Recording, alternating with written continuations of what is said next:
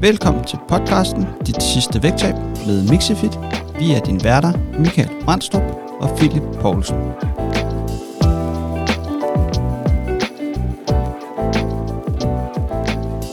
Back in the studio. Vi er tilbage igen. Og øh, goddag, Philip. Goddag, Michael. Jeg tænker lidt at øh, snakke lidt om sult og mæthed i dag. Mm. Fordi er der noget, som jeg oplever, at folk de har svært ved, når det kommer til vægttab, så er det at holde deres mæthed. Folk de render og er sultne hele tiden. Mm-hmm. Og det er, det er lidt en jungle for, for mennesker at, at prøve at være i et eller andet stadie, hvor de ikke nødvendigvis render og sulter sig selv, men heller ikke nødvendigvis er render over med det. Mm-hmm. Helt enig. Så man ser typisk, at, at folk, eller i hvert fald hører, øhm, at folk enten overspiser, eller sulter sig selv. Mm-hmm. Pen- pendulerer ligesom mellem de to, ikke? Ja, Ja. præcis. Det er.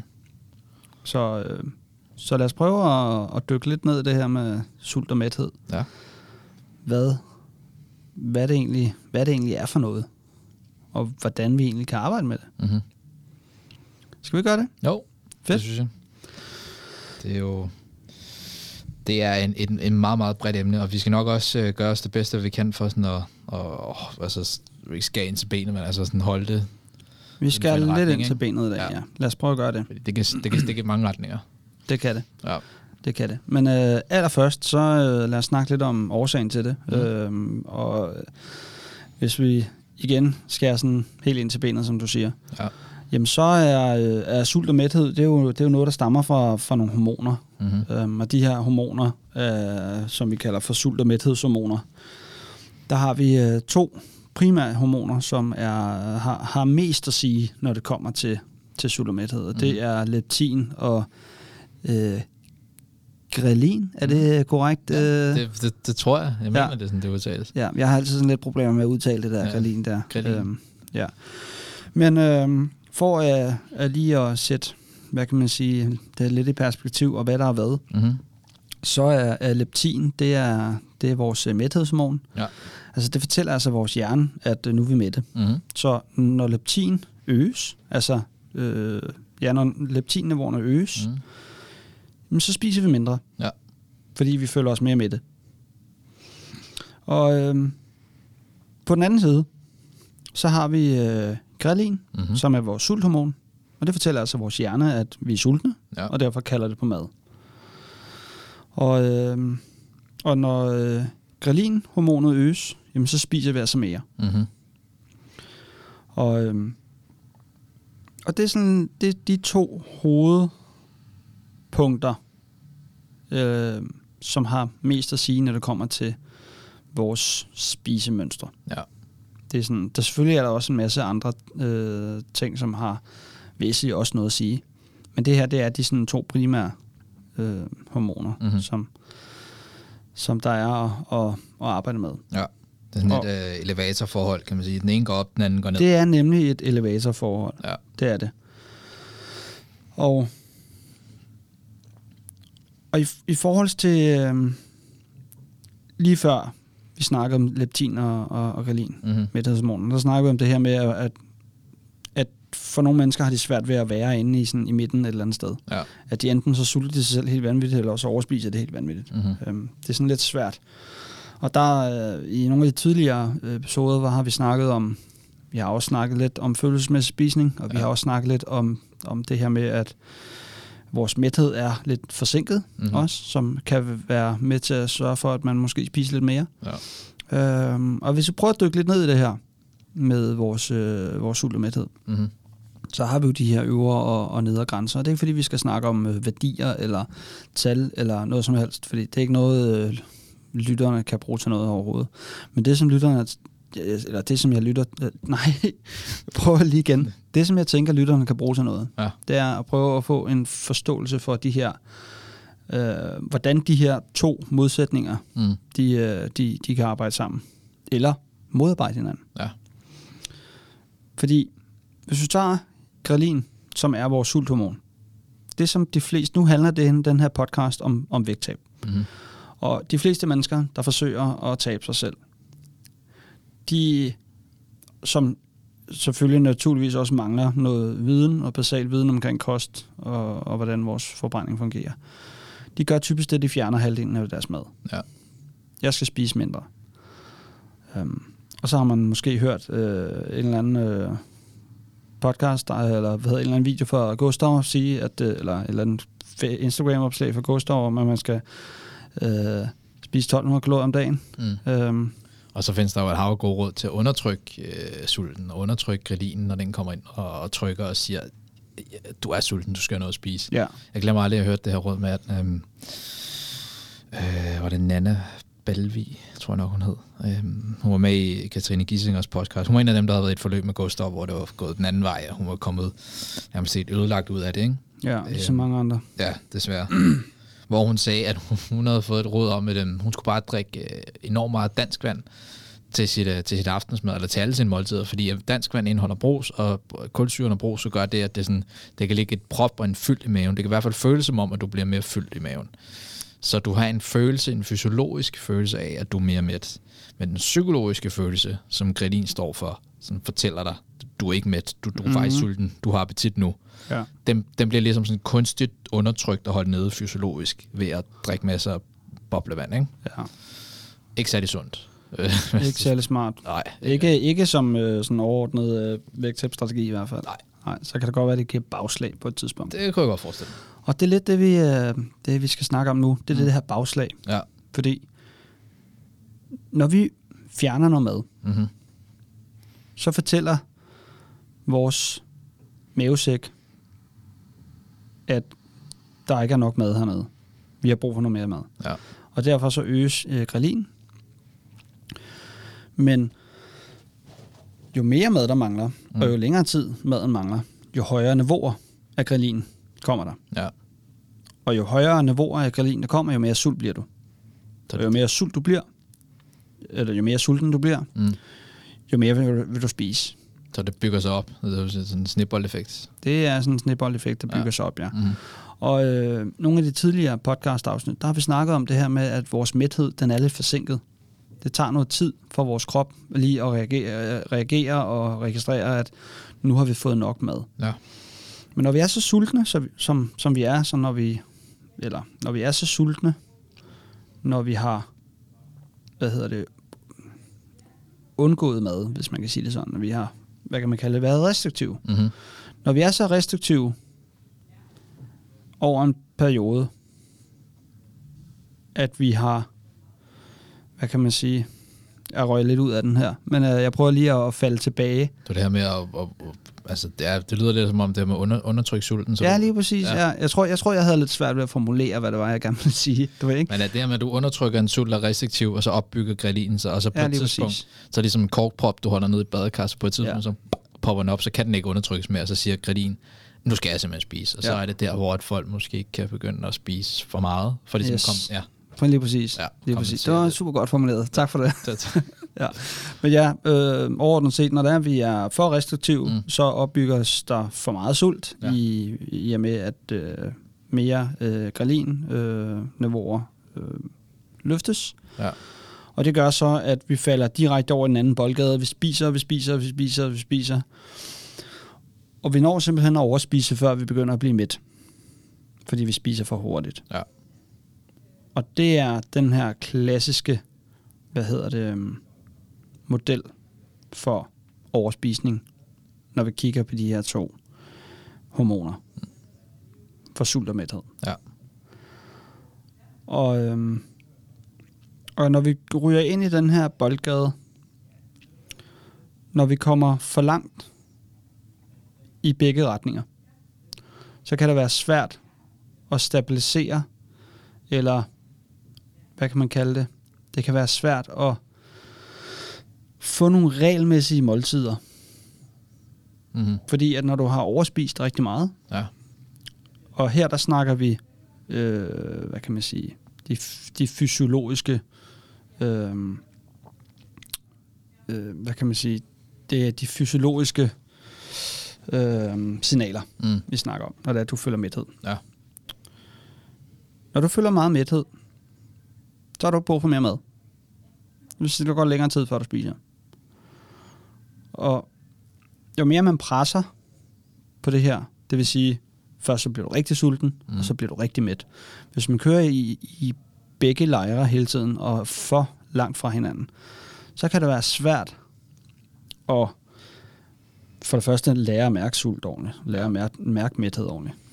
Hvis du, du lærer ikke rigtigt at, at være i et normalt stadie, Mm. så kan det være svært at styre, hvor meget mad man egentlig skal have i gang. Og det, og det er lige præcis det der, det er det, som, som både du og jeg øh, har, har gået meget igennem. Det er også, når vi, når vi siger til vores klienter, og når vi siger til folk derude, at du, du skal i virkeligheden prøve at lære og, og, og, og, og lytte til din krop igen, og lære at spise igen. Ja. Så er det i bund og grund det her, det handler om. Øhm, og jeg kan mærke, at jeg har lidt modstand på, øhm, på, på et område. Det er øh, her for nogle år siden, der var der det her, der hedder intuitive eating, eller intuitiv spisning. Der kom sådan der bølgen ind over. Ja. Øhm, og det var en, altså, ideen i sig selv er egentlig ganske god. Det er det her med intuitivt spis, når du er sulten, og stop, når du er mæt. Det Ja. giver sindssygt god mening. Problemet er bare, at det blev sådan overgjort, ligesom mange andre koncepter.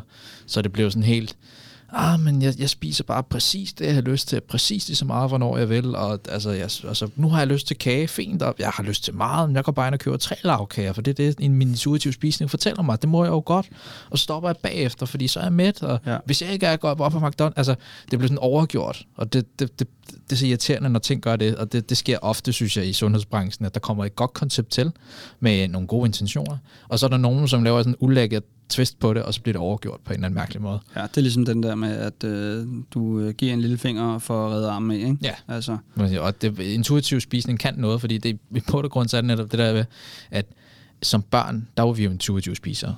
Der du- et barn kan eddermame spise intuitivt, fordi børn, de øh, regler og skal nok sige til, hvis de er, altså er sultne. Mm. Men omvendt, så skal jeg love dig for, at du får ikke øh, den skefuld øh, kartoffelmos ind i munden på dem, hvis de ikke er sultne. Så lader de bare være. Så det er jo, det er jo intuitiv spisning by nature. ja. Ikke? Og det, nogle gange så er det det, vi mennesker også skal lære en gang imellem, når vi har sådan, undertrykt det for meget, eller overgjort det for meget. Så du selv siger, så skal vi tilbage til det der midterpunkt på et eller andet tidspunkt. Mm. Mm. Og det kan faktisk, for at være helt ærlig, det kan faktisk være sindssygt svært og hårdt. Og skulle til at lære igen sådan fysisk mærke, mm, jeg kan mærke, at jeg er sulten, og det er ikke bare den her hovedsult, craving, der kører, Nej. men det er den fysiske sult. Ja. Og hvornår, ved, hvornår kender du forskellen, og hvor lang tid skal der gå, og lære at spise 15-20 minutter i stedet for 5-10 minutter, sådan så at du mærker mætheden, når den kommer. Alle de der ting, ikke? Ja, tyk maden lidt Ja, mere. præcis. Ja. Læg kniv og gaffel Ja. øh, fra dig.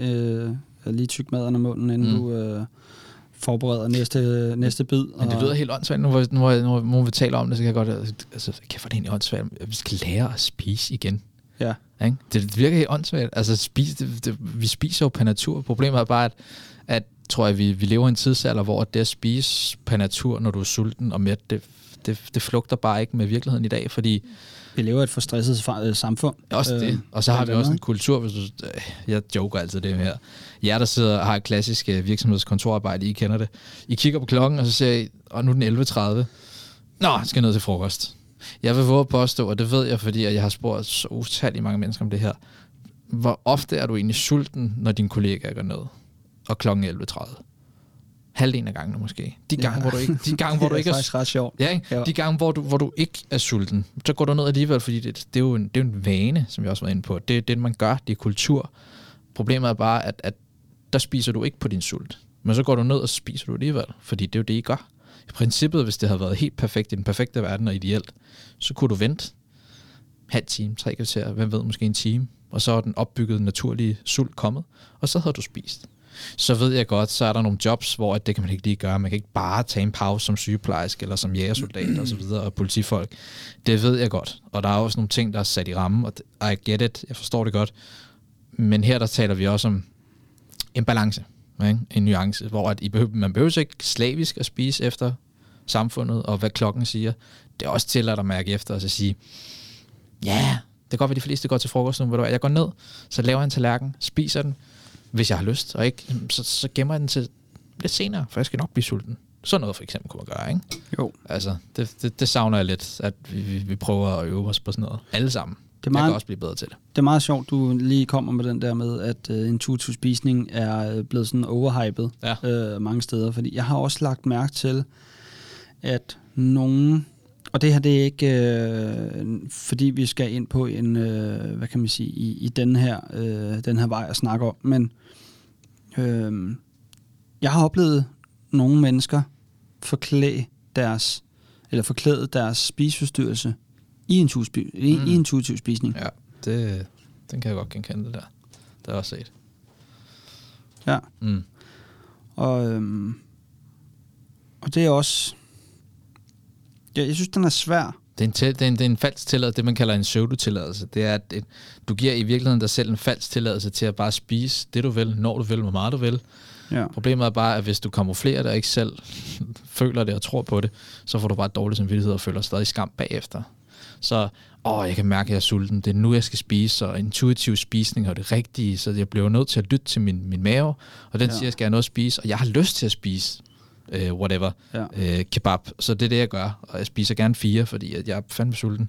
Øhm, og så bagefter, så kunne man jo i den perfekte verden bare sige, ah, det var dejligt, nu er jeg Mhm. mæt. Og det var det, min intuitive spisning fortalte mig. Problemet er bare, hvis du kommer flere af det under en spiseforstyrrelse, og ikke har styr på de sådan, psykologiske, følelsesmæssige overtæpper Ja. ja. for at spise, så bliver du helt sikkert ramt af en omfuld skam og skyld ja. bagefter. Og jeg har, jeg, har, jeg har også set den modsat. Ja. Jeg har også set den i, øh, med folk, der øh, har øh, tendens til anoreksi. Ja, okay. Hvor at, øh, ah, men, øh, jeg må få alt det, som jeg har lyst til. Mm. Jeg spiser meget intuitivt.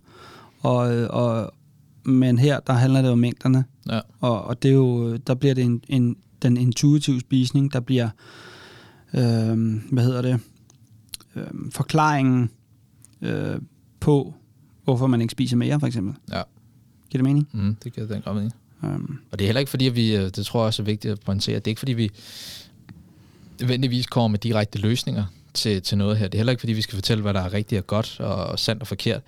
Men, men grunden til, at vi siger de her ting, det, det er for at skabe nysgerrighed, og måske Ja. vigtigst alt selvreflektion. Så hvis I hører, kan genkende noget af det her, og det kan godt være, at I la- bliver trodsige og har armene over kors og siger, ej, det er noget vrøvl, bla, bla, så videre. Det er også okay. På et eller andet tidspunkt, så kan det være, at det har sat sig fast, og så kan det være, at du, du ved jeg, måske skaber lidt selvreflektion og sådan undrer dig over, hmm, Nå, så det er måske derfor, jeg gør sådan her i de der situationer. Nå, det er måske derfor, jeg har det sådan. Altså de der små, nysgerrige spørgsmål, I kan stille jer selv, mm, de er guld værd. Og det er noget af det, vi prøver at skubbe til derude. ja, Altså selvreflektion. selvreflektion. Ja. Den, er, den er god. Ja, ikke? Den er rigtig god. Mm. Jeg tror, den er rigtig vigtig i hvert fald, Det, når det kommer til det, tror jeg til, også. især det her med, med både spiseforstyrret adfærd, Mm-hmm. øh, og så øh, intuitiv spisning. Ja. Fordi intuitiv spisning er i bund og grund både en fundamental øh, ting i os, Mm. men det er også samtidig et værktøj, man kan bruge. Ja. Men når det er et værktøj, man kan tage i brug, Mm. så er det ikke et, et one-fits-all-model. Det er et værktøj til en meget, meget indsnævret specifik målgruppe. Ja. Um, og, og det er et værktøj, der ikke kun skal bruges altid, Mm-hmm. men det er et værktøj, der skal bruges i en specifik øhm, situation, Ja. hvis man kan sige det sådan. Og det er her, hvor du nævner, at det er blevet overhypet, Ja. ja. og alle bruger det. Og det er, jo, det er jo den fare, der er nogle gange med værktøj. Værktøj kan være genialt, men hvis de ikke bliver tilpasset, så, øh, så bliver det mainstream, og så tror alle folk, at de bare kan gøre det på den måde. Og det er det, der, det, er det, der godt kan være farligt for sådan noget. Det, det, omvendt, så, så har det også affodret nogle gode ting. Jeg har set, der er en, øhm, kan jeg huske, hvad hun hedder, øhm, en, en dansker, hun lavede sådan et øh, en, en gratis e-bog, slags værktøj til folk, der godt vil lære deres sult og mæthed bedre at kende. Og hun lavede sådan en skala fra 1 til 10, og så gav hun det nogle betegnelser, så 1, det er, sådan, det er når du har, nærmest kan mærke, at du er sådan et stort hul i maven, og du som om, du har gået i ørken i 10 dage og ikke mm. Set mad. Du er så sulten, så du kunne spise øh, fem kæmpe buffeter alene nærmest. Ikke? Og 10, at du er altså sekunder fra at skulle indlægges, fordi du er så overproppet, at du kan simpelthen ikke, du kan ikke, du kan ikke få noget ned. Du kan nærmest ikke få, få luft ind, så midt er du, ikke? Ja. Og så, så sagde hun sådan, men, men det er bare mine ord at sætte på det. Du kan lave dine egne billeder og metaforer på, hvornår du er sulten og hvornår du er mæt. Men hele pointen var bare at lave sådan din egen skala, og så har du, du har dine egne fysiske og psykologiske reaktioner, som du kender, og som du bliver ekspert i. Så vi har alle sammen en skala, der hedder fra 1 til 10. 1, jeg er rigtig sulten. 10, jeg er som et, jeg ikke kan spise mere. Ikke? Men hvordan det kommer til udtryk, og hvor, hvilke fysiske tegn du har, når du er på en toer for eksempel, Ja. er helt sikkert anderledes i forhold til mig. Jeg kender, jeg kan komme med et eksempel, jeg kender mig selv. Når jeg er på en, øhm, en træer i sult, det vil sige, jeg er rimelig sulten, jeg er ikke ved at dø, men jeg, jeg, er- jeg, jeg kan godt spise noget, ikke? Mm. så ved jeg, at, øh, at, at, at fysisk, der, bliver, der gør jeg sådan her med fingrene, jeg bliver sådan, jeg bevæger mig jeg bliver sådan restløs. Og psykisk ved jeg, at jeg bliver en smule irriteret, og jeg får en kort lunde. Ja, så det, modellen her, du snakker om, det er den, der hedder fra 1 til 10, Ja. ja. hvor at øh, 1 til 5 Mm? handler om sult, og 6 til 10 handler om mæthed. Præcis. Ja, okay. Så er jeg med. Øhm, og pointen er bare her at lære sig selv bedre at kende. Altså, hvornår, hvad er mine fysiske og psykiske tegn på sult, og hvad er mine psykiske og fysiske tegn på mæthed. Mm. Og så lær dem at kende, de er guld værd. Fordi så kan du netop også skælne skidt for kanal, så kan du også godt vide, at okay, jeg er ikke, jeg er ikke øh, hvis jeg lige mærker efter, okay, jeg, jeg ligger på en 4. Altså, jeg kan godt spise noget, men det er måske mest for sjov. Mm. Så det er ikke sult, sult. Men det er mere sådan en Kims sult, når du Ja, får sjov, så, ikke? så jo lavere tallet er, jo mere sulten er du, ikke? Præcis. Ja. Ja. Så og den, en, en, et toer, der er du altså ved at dø. Ja, du, du er Ja. tæt på. Der skal, der skal ske noget, ikke? Ja. Øhm, og øh, bare hurtigt re- eksempel her. Jeg har en fantastisk familie, hvor at, vi, min moster eksempelvis, som er fantastisk til at lave mad, og er god til at eksperimentere med alle mulige ting. Jeg kender hele vores familiekoncept, som hvis jeg bliver inviteret til fødselsdag, eller en eller anden øh, fejringsanledning hjemme hos hende, med hele familien, så ved jeg, at hvis jeg bliver inviteret til klokken 6, så er der mad klokken lidt over 8. Det er bare klassisk, det der. Ja. Det er Og simpelthen jeg, jeg, bare klassisk. og jeg ved godt, hvad der kommer til Det at er ske. utroligt. Og det er det samme hver gang. Vi kommer ind i stuen, og der, der er dejlige øh, slags vin og øl i glassen mm. og så videre, og så er der de her små nipse ting. Alt muligt sådan noget øh, lækkert, øh, sådan noget tapenade, tapas-inspireret noget. Ikke? Ja, man når at spise med, inden man skal have aftensmad. Det kan du gøre, hvis du ikke kender dig selv. Og, yes. det, er også, og, det, og det, det, det, det er klassisk altså for hele familien. Det, så sætter vi os til bord der ved, ved 8-tiden og spiser den rigtige mad. Og så kan jeg allerede høre de første sådan, agtigt, ikke? Ja. Hvorimod, at jeg, jeg kender mig selv, jeg kender min mæthed, så jeg har bare lært at sige, jeg spiser et lille måltid mad, en lille times tid, inden jeg skal ned til min moster, fordi jeg ved, jeg vil gerne gemme min appetit, som jeg ved ofte kommer til det til rigtige det, mad. til det rigtige mad, til det Præcis. gode mad. Det er, jo- det er jo ikke fordi, de her tapanader, eller de her små godt ikke er det. rigtig mad. Det Øhm, smager godt, men det det, smager det, meget det godt. ødelægger bare min appetit øh, til, til, til hovedmåltidet, fordi ja. Når jeg kommer ned hos min moster for eksempel, så er jeg måske på en, en træer på, på sultskalaen. Ikke? Hvis jeg går ind og spiser tapenader og så videre, så ligger jeg måske allerede der på en 4 til en 5'er. Mm. Mm. Og det synes jeg er hammerende ærgerligt at spille det på det i øvrigt. Også hammerne lækre mad, hun så ellers har kreeret, som egentlig er aftensmåltidet. Ja. Ikke? Og øh, der har jeg bare lært, jamen, så spiser jeg typisk et eller andet der sidst på eftermiddagen, sådan en, en grøntsagsblanding med noget proteinkilde, som gør, at jeg har en, en let, men alligevel lidt tung mæthed, der kan holde til kl. 8 cirka. Og så bliver jeg hverken oversulten eller overmæt. Jeg håber, I kan bruge det ud. Det er sådan Mm. mm. et, et eksempel. Jeg tænker, jeg tænker, der er nok andre, der har stået i den situation. Ja, men jeg, har, jeg, jeg, jeg kender det alt for godt. Ja. Det gør jeg. Det må jeg sige. Mm. Øhm, og det er sådan en klassisk øhm, sådan familieting. Ja. Jeg i i min, på min, øhm, på min egen side af familien, altså min, hele min, min mors side af familien, øhm, der øh, de har altid været, det har altid handlet om mad. Ja. Og jeg har fundet ud af, at øh, min familie er ikke unik på det område der. Øhm, alle familier, øh, nu skal jeg lade være med at smide alle over en kamp, men øhm, jeg kan i hvert fald bare tage udgangspunkt i, i hele min familie, Mm-hmm. hvordan alting er bygget op om mad. Ja. Om hvor meget vi skal spise. Øh, og det er, altså, det er jul, det er påske, det er alle de her små, øh, det er fødselsdage. Mm. Øh, så længe der bare er en lille bitte, øh, hvad hedder sådan noget, øh, anledning til, øh, til, til fest og, og farver, og, og så skal der mad på bordet. Ja. Øhm, og jeg, jeg kan tage bare, øh, altså, og, og, jeg kan tage så meget på min, min, min svigerfamilies, øh, hvad hedder det, madvaner også. Ja. Er, er det nøjagtigt det samme? Ja. Og, øh, og, og der skal bare fest på bordet, der skal bare, der skal mad, Mm-hmm. og der skal samles, og der skal øh, spises.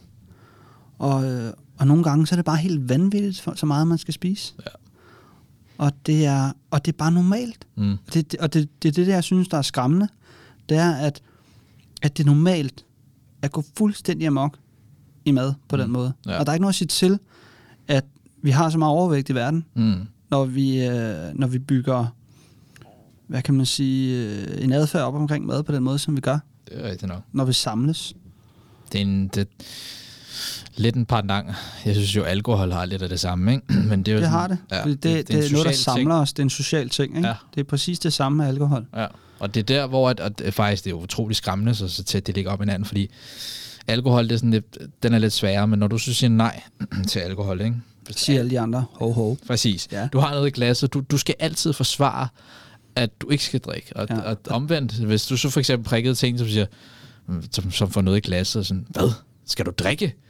Det skal de jo ikke forsvare. Nej, nej. Der er aldrig nogen, der skal forsvare, at ja, ja, jeg har lyst til at drikke. Mm. Men det er jo lige så snart, du ikke får noget i glas, fordi det er unormalt. Det er ikke normalt i forhold til de 10 andre i selskabet. Nej. Hvorimod, og det er det, der godt kan være lidt skræmmende derude, øh, kunne jeg forestille mig, det jeg har i hvert fald prøvet det, hvis du kan mærke, apropos øh, mad og suttet, du er mæt. Du kan mærke, det du kommer til at spise fra nu af, det skaber bare sådan fysisk og måske også en psykisk ubehag, fordi så bliver sådan top, top mæt, ubehag mæt, ikke? Så hvis du for eksempel siger, åh, den dessert, der står der på bordet, den ser lækker ud, eller øh, ny ret, der er kommet ind til aftensmaden, du, er, du kan bare mærke, du er mæt, og det, der kommer fra nu af, det bliver godt så kan det stadigvæk være svært at sige nej der, fordi det er ligesom alkohol. Du skal nærmest forsvare, at, At du Ej, ikke skal jeg, have noget, ja. ja. fordi jeg er altså naturligt midt. Ah, men du, og den klassiske, jeg, kan- Du er en ung fyr. Du kan godt lige... øh, Ja, men nu kommer den, den klassiske her. Ja. I kender det om sommeren. Ah, men der er altid plads til en ekstra pølse, ikke? Altså, en, en grillpølse, det er der altid plads til, ikke? Ja. Jeg ved ikke, den Og- og, en af de mest Og der er irriterende ikke rigtig kommentarer, plads til den, men, men, Nej, men og- man gør bare plads til den. Og Ikke? det er jo så unaturligt, vi er Ja. jo med det. Man sidder sådan gulp, gulper lidt. Ja. Uh, Jeg jeg, ved jeg skal ikke- nok spise en til. Uh, Jeg ved ikke, hvor mange gange jeg har skulle desværre, nu min familie er så der, de har forstået mig efterhånden, og de kender også min rejse igennem spiseforstyrrelsen og det her, jeg har snakket om, men de forstår godt det her med, hvis jeg siger, så klapper mig på maven, det er faktisk det bedste, jeg klapper mig sådan her to gange på maven, og siger, "Mm, ved du hvad, det var så dejligt, jeg, jeg, jeg er allerede med nu. Altså hvis jeg bliver sulten lidt senere, så lover jeg, så skal jeg nok tage, men, men jeg kan altså ikke lige nu. Jeg, jeg siger ellers tak.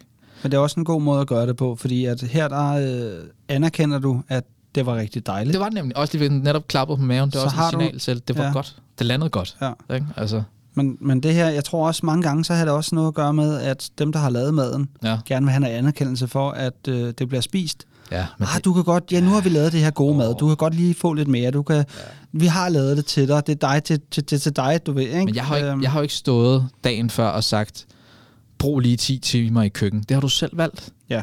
Og det skal jeg jo ikke stå til ansvar for. Og, og, du har selv valgt mængden af det, du har Præcis. lavet. Ikke? Ja, at der Jeg, er, jeg synes, det er dejligt, du har brugt energien, fordi jeg havde sgu nok ikke selv lavet det der mad til mig selv. Men derfor synes jeg stadigvæk godt, at, vi kan få lov til at have et ansvar som mennesker og sige fra, når vi mærker den naturlige mæthed og sige, nu er jeg bare midt. Du behøver jo ikke tænke på, at åh, nu er øh, leptin sparket ind i mig, og nu er jeg overmidt. Men bare det, at du sådan ved, hvilke to sådan fætter og kusiner, gredin og leptin, der, der er på spil, det kan måske skabe et billede i dit hoved om, at nå, jamen det er måske ikke nu, jeg skal have noget at spise. Fordi nu er leptin koblet på besøg, og leptin er her lige nogle timer. Og så øh, når leptin er gået igen, så kommer grillin på besøg, og så bliver jeg mæt, eller nu, og så bliver jeg så sulten, bliver jeg sulten, ja. fordi det er appetitten. ja. Ikke? Det er sådan et fætter kusine forhold, kan man kalde det. Det var faktisk en, en ret god, øh, Jamen, de en har, ret jeg god har flere analogi. Jeg har flere ja, det var en god metafor. Fætter kusine. Ja. ja. Du havde også en med Harry Potter, kan jeg huske. Ja, det var... Øhm, Det var fandme sjov. Ja, det var, og for, jo, det er fordi, øhm, der er en del, der tyder på, lige nu i hvert fald, det er meget vigtigt at sige lige nu, for det kan godt ændre sig, men lige nu der er der en del, der tyder på, at, at øh, dem, der er svært overvægtige, det vil sige øh, kvinder over 100 og mænd øh, 120 kilo plus, noget af den stil, ikke? Øhm, som, når, når, når man kan se, at de har svært ved at styre deres appetit. Når man kan se, at de bliver ved med at spise, bliver ved med at spise, og man tænker, hvordan kan det være? Der har man fundet ud af, at det er ikke fordi, at leptinhormonet det ikke fungerer. Det fungerer lige så godt i dem, som det fungerer i dig og mig. Problemet er bare, at ligesom Harry Potter, Harry Potter 1, hvor Harry Potter han bor under, under den her trappe hos øh, hans plejefamilie, så kommer der på et tidspunkt, kommer der væltende breve ind af brevsprækken. Først kommer der et, kommer der to, og så på et tidspunkt, så kommer der den scene, hvor det hele, der, der sprøjter bare breve ind af den her brevsprække. Ikke? Det er det samme, der sker med, mener man lige nu, med, øh, med svært overvægtige, som ikke kan styre deres appetit. der skal man forestille sig de her breve som leptinhormonet, der bare bliver, som er i virkeligheden en kemisk, eller en kemikalie, en kemisk proces i kroppen. Det er et hormon, der bare bliver trykket ind op i hjernen, trykket op af sted, og øh, modtager det op i hjernen, og leptin bliver bare banket op i hjernen, ja. som det her så, kemikalie. så, så det er den receptor, du snakker om, det er i virkeligheden, øh, hvis du tager baseball, ja, øh, så øh, bliver leptin, det bliver øh, skudt afsted med Mm. baseballbattet, ja, og så bliver det grebet igen med, øh, med handsken. med handsken. Du op i ved, ikke? hjernen. Fordi der sidder, Op i netop, hjernen. der sidder netop nogle receptorer. Øh, du kan også kalde det en, der, sidder en, der er reserveret nogle parkeringspladser, som modtager leptin ind. Og når leptin kommer ind på de her parkeringspladser og binder sig i hjernen, så er det magien sker, fordi så er det, hjernen har modtaget signalet. Ah, nu er jeg mæt. Men det, man har fundet ud af for nu, i de her svært overvægtige mennesker, det er, at leptinhormonet, det fungerer. Brevene bliver skudt afsted, baseballen bliver skudt afsted. Problemet er bare, receptorerne og parkeringspladsen er lukket og slukket. Det vil sige, at receptorerne kan ikke tage imod leptinet. Så de stod ligesom på sådan en mur hver gang, og så bliver. Ja. de bare bounced tilbage. Så hormonet fungerer, men hjernen får aldrig signal om, jeg er mæt. Nej. Ligesom Harry Potter får aldrig nogensinde at vide, at han skal på Hogwarts med de her breve, før han rent faktisk åbner et af dem. Ja, Ikke? jo. Det er, det, er- det er ret spændende, det her. Ja, Det er det. det er sindssygt. Øhm, også fordi, at tidligere øhm, ved jeg, at der har været nogle studier, der har vist, at, øhm, at jo, jo højere fedtmasse ja, vi har, jo, øhm, jo lavere øh, hvad hedder det, leptinniveauer øh, har vi, kan vi udskille. mm-hmm. Og, øh, og det kan jo sagtens være, det kan jo sagtens være at, øh, at jo, øh, jo mere fedtmasse Mm-hmm. øh, vi har, øh, og jo flere fedtceller Ja. også. Jeg tror, det var, Det kan være, det det dem, var særligt, blokerer. jeg tror, det var særligt var øh, det tidligere studie, jeg, jeg, jeg har læst om. Det er noget tid siden, jeg, jeg, jeg, har, jeg har beskæftiget med det, så det er nogle år siden, må jeg sige. Mm. Men jeg mener, jeg husker, at, at, at det var jo flere, sits, flit, jo flere fedtceller, Mm-hmm. vi har. Ja. Altså fedtceller kan vokse, men Mm. vi kan også få flere af dem. Ja. Og det er, når vi får flere fedtceller, Mm. der er særligt er, er, er dårligt, fordi at øh, så, er der, så er der flere celler, som skal forbrændes igen. I stedet for, at en celle bliver mindre, Ja. så øh, er det sværere at, at forbrænde flere fedtceller. Mm-hmm. Så det bliver sværere for os at, hvad kan man sige, øhm, at komme af med vægten igen på et senere tidspunkt. Mm-hmm. Men jeg mener, jeg husker, at dem, de mennesker, hvor man kunne se, at de havde produceret flere fedtceller, Mm. at leptinniveauerne, de er simpelthen været, har været lavere her, og ja. derfor har man ikke haft lige så meget mæthed, og derfor har man spist mere. Mm-hmm. Så, så der er en, det virker som om, der er en sammenhæng mellem, altså en fysiologiske sammenhæng mellem overvægt Mm. Og spiseadfærd. Ja. Det vil sige, jo, jo mere overvægtig du bliver, jo, jo, jo, jo bedre disponeret er du til at fortsætte med at spise. Mm-hmm. Og det er ikke kun psykologisk. Nej. Det er, det er fysiologisk. Det kunne så være interessant at finde ud af, hvordan de har målt leptinniveauet, om de har målt det. Øhm, det, altså, Ja, for det er det jo Det er et tidligere totalt- studie, ja, men men det hvor kunne det, være... du snakker om, er et nyere studie. Ikke? Ja, Ja. men det kunne godt være, at, jeg ved, det kunne også godt være, at du først kan måle det, leptinniveauet, når det har bundet sig til receptorerne. Ja. Det er der, hvor det kan måles, og det kan ikke måles, når det er frit tilgængeligt i kroppen. Jeg ved det, også ikke. godt. Nej, Jeg ved det ikke. Så skarp er jeg ikke på, Nej, øh, men det, det er også... på, øh, på der, de er, ting. også- der er også, og igen, det er også det, der, at vi, det er derfor, jeg hele tiden siger, for nu ved vi det her. Der er så mange hormoner i kroppen, som vi faktisk stadig ikke kender. Ja. Vi kender de her, men vi skal også huske, de er, det er sådan intertwined, altså det vil sige, de påvirker hinanden, og de er i samspil med hinanden. Ikke? Øhm, så, så for nu, der, der ved vi det her. Og vi kan I kan jo bruge det her til sådan, at lære jer selv bedre at kende, og det er jo også det, som, som øh, en af vores opgaver, det er at hjælpe jer til at kunne blive eksperter i jer selv, så I, I kan gennemføre jeres egen rejse, om det er et vægttab, eller om det er mod en, en sundere og stærkere krop, eller hvilke ønsker I har derude, så kan I bruge de her små basics, praktiske tips og tricks til jer selv. Og selvreflektion i øvrigt også, som vi snakker om, ikke? Ja. Og øh, nu øh, nævner du selv det her med, der er flere Mm. hormoner, Ja. som også har noget at sige. Og et af de hormoner, som jeg sidder og tænker lidt over lige nu, det er kortisol. Ja. Kortisol er også et ret spændende hormon, når det kommer til, øh, til overvægt og, øh, og spisemønster. Ja. Åh, det er, øh, hvad er det, det, det, er det sorte får i familien. Det er det sorte får i familien, fordi kortisol er et stresshormon. Ja. Øhm, og for ligesom at, og, øhm, og kategorisere det, så folk ligesom har en forståelse for, hvordan det fungerer. Så har vi nogle forskellige stresshormoner. Vi har øh, adrenalin og noradrenalin, mm. som øh, er de mest øh, potente, eller dem, dem, der har mest at sige, når det kommer til akut stress. Mm. Øhm, og når vi siger akut stress, jamen, så er det jo når du får et chok, når der er en, der siger bøh til dig, eller når du... Øh, helt koldt vand ud over hovedet. Ja, helt koldt vand ud over hovedet, eller øh, lige har fundet ud af, at du har glemt nøglerne, eller mm. du har glemt din punkt, og du står nede i netto, og du ved, alle de her forskellige ting, der lige får dig til at flyve op i ja. øh, et kort øjeblik. Øhm, det er de, øh, de hurtigt responderende stresshormoner. Mm-hmm. Og så har vi så kortisol, som også er et stresshormon, men det er et langsommere øh, stresshormon. Mm. Og, og det, er, det er ikke særlig godt at få for meget af, fordi at når det er, at vi øh, kommer ind i, i den her øh, stresstilstand med de her øh, høje øh, hvad hedder det, adrenalin og noradrenalin, akutte stresshormoner, mm-hmm. når de har været oppe i for lang tid, så begynder kortisol også at komme op. Mm. Og når først kortisol er begyndt at komme op, øh, så har det svært ved at sænke sig ned igen med det mm. samme hvor at uh, adrenalin og noradrenalin, de farer hurtigt op, men falder hurtigt ned igen. Ja. Hvor kortisol, når kortisol stiger, så falder det ikke bare lige med det samme. Mm. Det tager noget længere tid. Um, og det er, det er selvfølgelig ikke særlig godt. Mm. Og det er noget af det, som har rigtig meget at sige i forbindelse med stress. Som folk kender stress, ja. når man får for meget af det. Og en anden ting, det er, at søvn for eksempel, mm.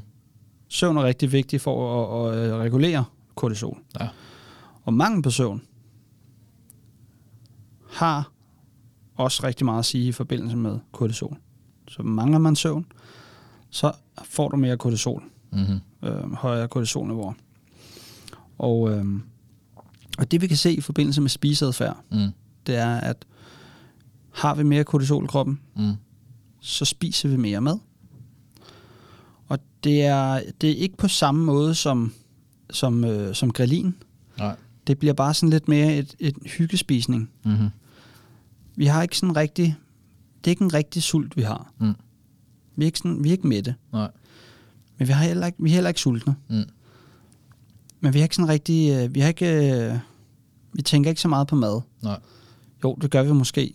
Men det, er, det, det bliver nok mere den der med, at man har lyst til et eller andet hele tiden. Mm-hmm den der lille lyst, der sådan sidder bag, bag hovedet kalder ja. på dig hele tiden. Mm-hmm. Det er det, det er typisk øh, gerne kortisol, som har noget at sige i forbindelse med det. Ja. Så, øh, så hvis man render med sådan en, en lille sult øh, inde i maven hele tiden, har, sådan, har svært ved at, og, øh, at finde ud af, hvad, altså finde ud af at, at, at stimulere det, eller finde ud af at, at tilfredsstille sig selv, så kan kortisol være en af årsagerne til, hvorfor at man måske har svært ved at lade være med at spise hele tiden. Mm-hmm. Selvfølgelig kan der også være nogle andre ting, som, øh, som følelser og ad, hvad, vaner og sådan ting. Ikke? Mm-hmm. Øhm, og det er også derfor, at spiseadfærd er overvægt og alt det her er så kompleks, som det er. Ja. Det er så svært et emne at tale om et, det er et samspil af så mange, som vi snakker om. Det er et samspil af mange faktorer. Psykisk, fysiske.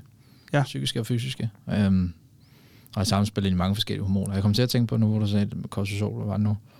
Jo, der er, sådan, der er blevet fundet øh, sammenhæng mellem kortisol og insulin. Øhm, og ja. det, det er derfor, der er mange, som, øh, som anbefaler, at hvis man er sådan, det har et amerikansk udtryk, øhm, kan ikke huske, hvad det hedder, sådan, en, en A-person og sådan noget der. Det, det, det, er et udtryk for, hvis du for eksempel er sådan en, der stopper om morgenen, er fuld energi, ja. fuld power på, du skal bare stå ud af, øhm, at, at så er kortisol allerede der ret højt oppe, og det er i øvrigt også, men sige, kortisol er det, der gør, at du kommer op om morgenen, fordi lige så snart kortisol begynder at stige, så er det der, hvor vi åbner øjnene og er klar til at vågne. Så det, det har også en opvågende effekt på os mennesker. Men hvis du er en af de mennesker, som er hurtigt ud af døren allerede har sådan et rimelig højt kortisolniveau, hvis du er en af dem, som for eksempel som mig, som så også godt kan lide at træne på det tidspunkt, fordi du har et højt energiniveau, så er det ret gavnligt for at få kortisolniveauet naturligt ned igen så hurtigt som muligt, så du ikke ligger i den der sådan lidt jiggy-agtige følelse efter træningen. Det er at spise noget kulhydratrigt. Fordi hvis du øger insulinniveauet efterfølgende i kroppen, så vil kortisolniveauet automatisk falde. De har sådan et, et, et samspil, når man ser det på en graf. Okay, det Så- var jeg ikke klar over. Så jo højere kortisolniveau du har, jo lavere insulin, in, insulinniveau vil du typisk også have. Ja. Jo efter, når det er derfor for eksempel for folk, der også er på farten og ikke træner for eksempel, men bare er på farten, der giver det god mening, hvis du selvfølgelig også har en naturlig sult om morgenen, at på et tidspunkt, når det giver mening, så spis noget mad, fordi så vil dit naturlige øh, milde stressfølelse, sådan lidt øh, uro i kroppen agtig i form af kortisolniveauet, det vil automatisk falde, fordi hvis du spiser noget, der har gode kulhydrater i, det kunne være ris, det kunne være pasta, det kunne være brød for eksempel, det kan også bare være fuldkornsbrød, kan det sådan sagtens være, så vil det påvirke insulinniveauet til at stige, og når insulinniveauet stiger, så vil kortisolniveauet automatisk falde. Så det er en måde at komme ned i gear på os. Okay. Men det falder også tilbage til, at, øh, at kulhydrat er vores primære energikilde. Mm-hmm. Altså vi, vi får jo op til 70 procent af vores øh, indtag Ja. igennem kulhydrat. Mm. Altså vores daglige indtag igennem kulhydrat. ja. Det er jo ved ikke, meget. Jeg ved ikke, om det også er derfor, det hænger sammen med, at øh, når folk har spist et stort kulhydratmåltid, de så bliver trætte. Det kan også godt være, der er noget der. Måske. Ja, Det ved jeg ikke. nej. Det er værd at undersøge. Og Det er værd at undersøge, det, ja. Det må de huske på. I kender det. Jeg, har, jeg, jeg kan i hvert fald godt mærke, nu fik jeg... Øh, det skete faktisk ikke i går, men, øh, men ellers så plejer jeg, hvis jeg har fået en stor pastaret, så kan det godt ske. Altså, Jeg fik carbonara i går. Åh, ej, den har jeg, den har jeg på, Ja. ja. på listen. Den er så lang tid sådan her. En god en. Ja, altså... Åh, du trækker på det. Nej, nej, nej, nej. Okay. Altså, øh, når jeg siger, øh, når jeg trækker på det, så er det fordi, at jeg har rigtig, rigtig svært ved at holde mig til, øh, øh, at en ret skal være på en bestemt måde. Nå, jeg kan ja, godt ja. lide at eksperimentere med tingene. Oj, så er vi to. Så, så jeg kan godt finde på at lave en carbonara fuldstændig, som den skal være, men jeg kan også godt lide at pille ved den. Mm. Jeg kan godt lide at lave alt muligt sjov. Ja. Øhm, personligt, Ja. så kan jeg bedre lide carbonaren, hvis man laver den med øhm, portobello-svampe. Okay.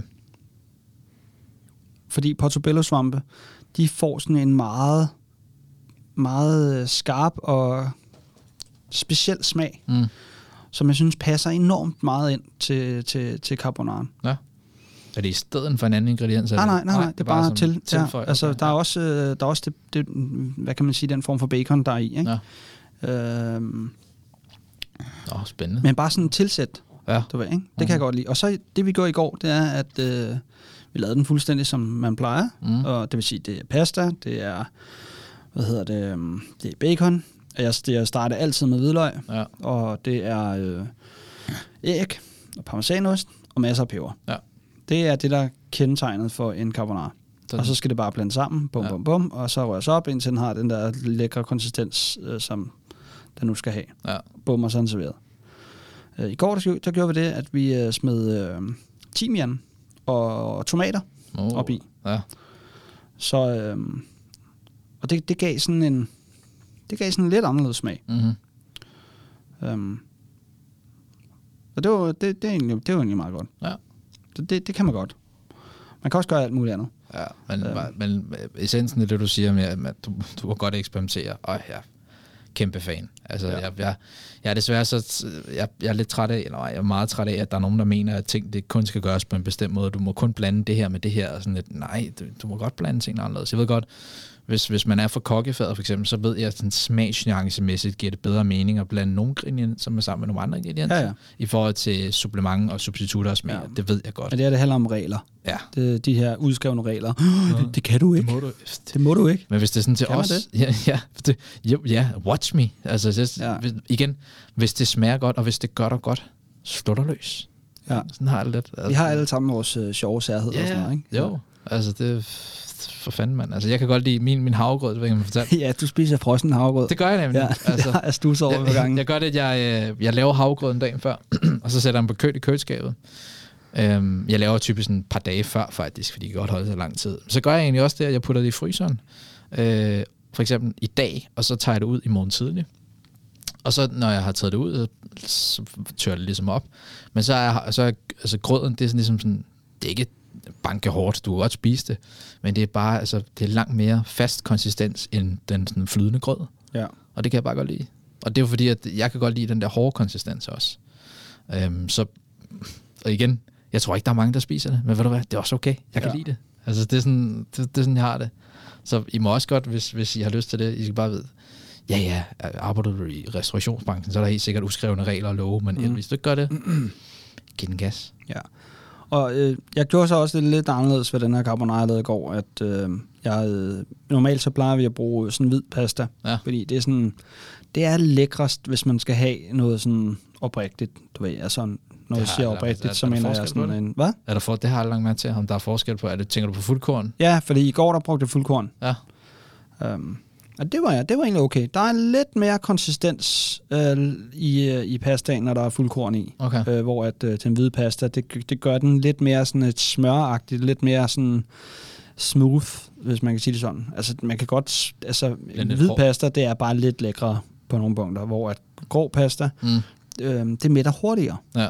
Men det var også sådan, jeg havde brug for noget mad, som mættede lidt mere, så øh, jeg kunne måske have valgt noget andet end carbonara, Mm. Øh, hvis, man have noget, hvis man vil have noget mere mæthed. Men det, det var det, vi fik. Ja. Og så brugte vi, øh, hvad hedder det, øh, fuldkornspasta, Ja. fordi det mætter noget mere. Ja. Det er også en, en ting, man kan gøre for ligesom at, øh, at, at give noget mad noget mere mæthed. Mm-hmm. Um, og, øh, og hvis vi prøver at, at hoppe lidt tilbage til det med sult og mæthed, fordi ja. der er nogle forskellige ting, som påvirker vores sult og mæthed. Mm-hmm. Øhm, og øh, overordnet set, så øh, det vi har snakket mest om, det er nogle af de fysiologiske årsager, det vil sige øh, hormoner. Mm-hmm. Og hvis man prøver at dele den op i to, så har vi jo det, der påvirker vores sult og spisemønster, Mhm. mm-hmm. spiseadfærd. Der har vi jo to kalorier, der har de fysiologiske Mm. årsager, som er vores øh, behov for energi. Ja. Det vil sige, at øh, vores BMR, vores basalstofskifte, skal have noget med. Mm-hmm.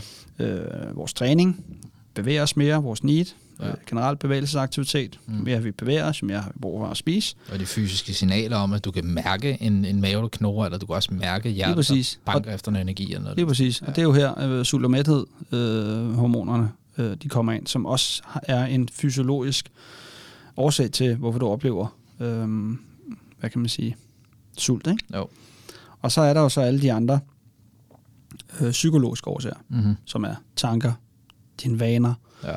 øh, dine følelser, Mm. øh, som også kan have rigtig, rigtig, rigtig meget at sige, når det kommer til spiseadfærd. Mm-hmm.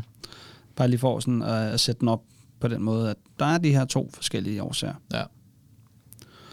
øh, bag ved vores sult. Mm-hmm. Og det er derfor, at, at hvad hedder det, at overvægt er så kompleks, som det er. Ja. Øhm, i kender det sikkert også, at der er sådan et samspil apropos med, med andre hormoner, at når I, øh, hvis I først har mærket, at I er sultne, hvis I så samtidig også støder på en situation, jeg griner, fordi jeg kan se mig selv lidt så mange gange, hvis I støder på en situation, hvor at, at I bliver bremset i at få spist, ja øh, der kommer et eller andet, en, en forhindring i vejen, øh, et møde, som tager en time, eller trafikken tager syv gange så lang tid, eller I har glemt et eller andet i jeres taske, der gør, at I ikke kan spise. Et eller andet, der, en forhindring, der gør, at den sult, de havde, den er, den er der stadigvæk. Nu er der bare en stressfaktor, en irritationsmoment indover, som udløser helt sikkert også noget adrenalin og kortisol, kunne jeg forestille mig. Mm. Så kan jeg, jeg kan kun svare på mig selv, men jeg gætter på, at der er andre, der også har oplevet, så kan I mærke, at sulten nærmest bliver ganget med 10 altså, så bliver jeg i hvert fald bare, øh, så bliver jeg virkelig sulten. Ja. Fordi så bliver jeg irriteret, og samtidig også påvirker de horm- hormonkaskader, der nu er skudt rundt af, at jeg ikke kan få mad. Så i virkeligheden, så er jeg stadigvæk på en, en sult på en træer måske. ja. Men den føles lige pludselig som en to, og måske nærmere en etter. Mm. Og det er der, hvor at hormonerne de kan gå ind og virkelig øh, narres, ikke? Fordi du, du er sikkert lige så sult. Der er jo ikke sket noget sult magisk på de der få sekunder. Nej. Men du er blevet påvirket psykisk af de her kemikalier og hormoner, der er skudt rundt i kroppen på dig, til at tro, at du er meget mere sulten, fordi det virker som om, nu kan jeg ikke få mad. Mm. Og så bliver du virkelig... Ja. Ja. Jeg ved, kender du det? Ja, Ja. det, det gør jeg faktisk. Ja. Det gør jeg. Øhm, men det, jeg tænker lidt, det er, at øhm, det, som lytterne måske har brug for, Ja. er lidt sådan konkret. Hey, hvad kan jeg gøre helt konkret? Ja. Så jeg tænker lidt, om vi skal kaste os lidt ud i, nogle sådan helt konkrete how to do, Mm. du ved. Altså, hvordan, hvordan gør jeg herfra, du Ja. ved, ikke? Um, og øh, vi har jo, hvad kan man sige, øh, vi har jo en masse mættende mad. Altså nogle, nogle ting, vi kan holde øje med, når vi... Øh, i forhold til mæthed. Mm-hmm. Hvad for noget, vi skal kigge efter og sådan noget, ikke? Jo. Overordnet set, så, øh, så er der nogle, nogle, nogle, nogle ting, vi skal kigge efter, når, øh, når vi skal have mere mæthed. Og øh, Masser af hvidt brød med smør. ja, det mætter super godt. Med Nutella. Ja. Ja. Jeg kan æde helt franskbrød og en hel Nutella og en hel smør, uden at være, øh, uden, og stadigvæk gå ud en burger bagefter. Ja. det er skræmmeligt. ja. Jeg ved ikke, om I kunne fange ironi noget. Det håber jeg lidt, I kunne. Det var sjovt. Ja. Det var bare sjovt. Ja. Um, Ja. Men overordnet set, så vil jeg have fire ting, jeg vil, jeg vil sigte efter, for at få mere mæthed. Fire, okay. fire ting. Ja. Må man høre. Et, det er protein. Ja. Protein mætter rigtig meget. Mm. To, det er kostfiber. Mm. Kostfiber mætter rigtig meget. Mm. Tre, det er øh, væske. Ja. vandbaseret. Så er vi tilbage til, til Gustavs. Hey, du skal bare øh, drikke noget, øh, hvad hedder det, hvad var det, du... Dansk du, vand. Du, dansk vand, ja, lige præcis. Ja, ja. Ja. Nej, det, det kan bruges Ja. øh, sammen med alt muligt andet. Mm-hmm. Hvis man lige drikker noget med bobler, inden vi skal spise, så er der måske en sandsynlighed for, at vi spiser lidt mindre. Eller hvis vi, hvad kan man sige, drikker øh, noget med bobler, mens vi spiser, Mm. mm. uden kalorier, så er der måske en sandsynlighed for, at vi spiser lidt mindre. Det, det, det, det, det, kan, det kan være en del af en masse andet også. Det kan det sikkert. Men, øh, men altså, og når jeg siger vand, så mener jeg ikke, du skal bare drikke noget vand i stedet for at spise. Det er super godt. Nej, det er, ikke, det er ikke der, jeg vil hen. Det, det, jeg snakker om, det er øh, mad, som, som har masser af væske i sig. Det kan Ja. være frugt. Frugt indeholder masser af væske, for eksempel. Ikke? Melon. Melon indeholder enormt meget væske. Mm-hmm. Øhm, øh, grøntsager, Grøntsager. øh, som indeholder enormt meget væske. Øhm, så, så, så Squash, agurker, broccoli ved jeg faktisk også indeholder en masse meget væske. Kål Der- indeholder faktisk også overraskende meget væske. Ja, så derudaf, Ja. ja. du ved, ikke? Ja. Øhm, så indtil videre, så har vi protein, Mm. vi har øh, kostfiber, Ja. vi har øh, væske, Mm. Vandbaserede fødevarer. vandbaseret fødevarer, ja. Ja. ja. Og det er lige vigtigt at pointere, det er altså fødevarer, vi snakker om, og ikke Ja. ja. bare drikke noget vand i stedet for at spise. Mm. Og den sidste, det er, øh, hvad hedder det, det er stivelse. Ja. Stivelse er en nyere ven.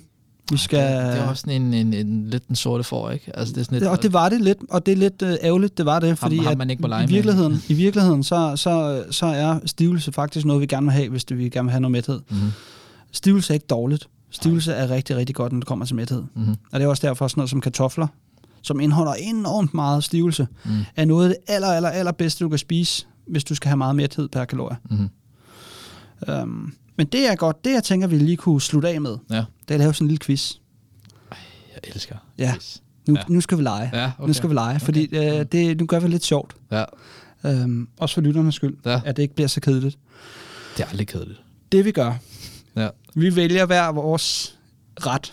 Okay. Det vil sige, jeg vælger en ret, og så skal du øh, fortælle, hvordan du vil skabe mere mæthed i den ret. Okay. Og omvendt, så skal du fortælle en ret til mig. Ja.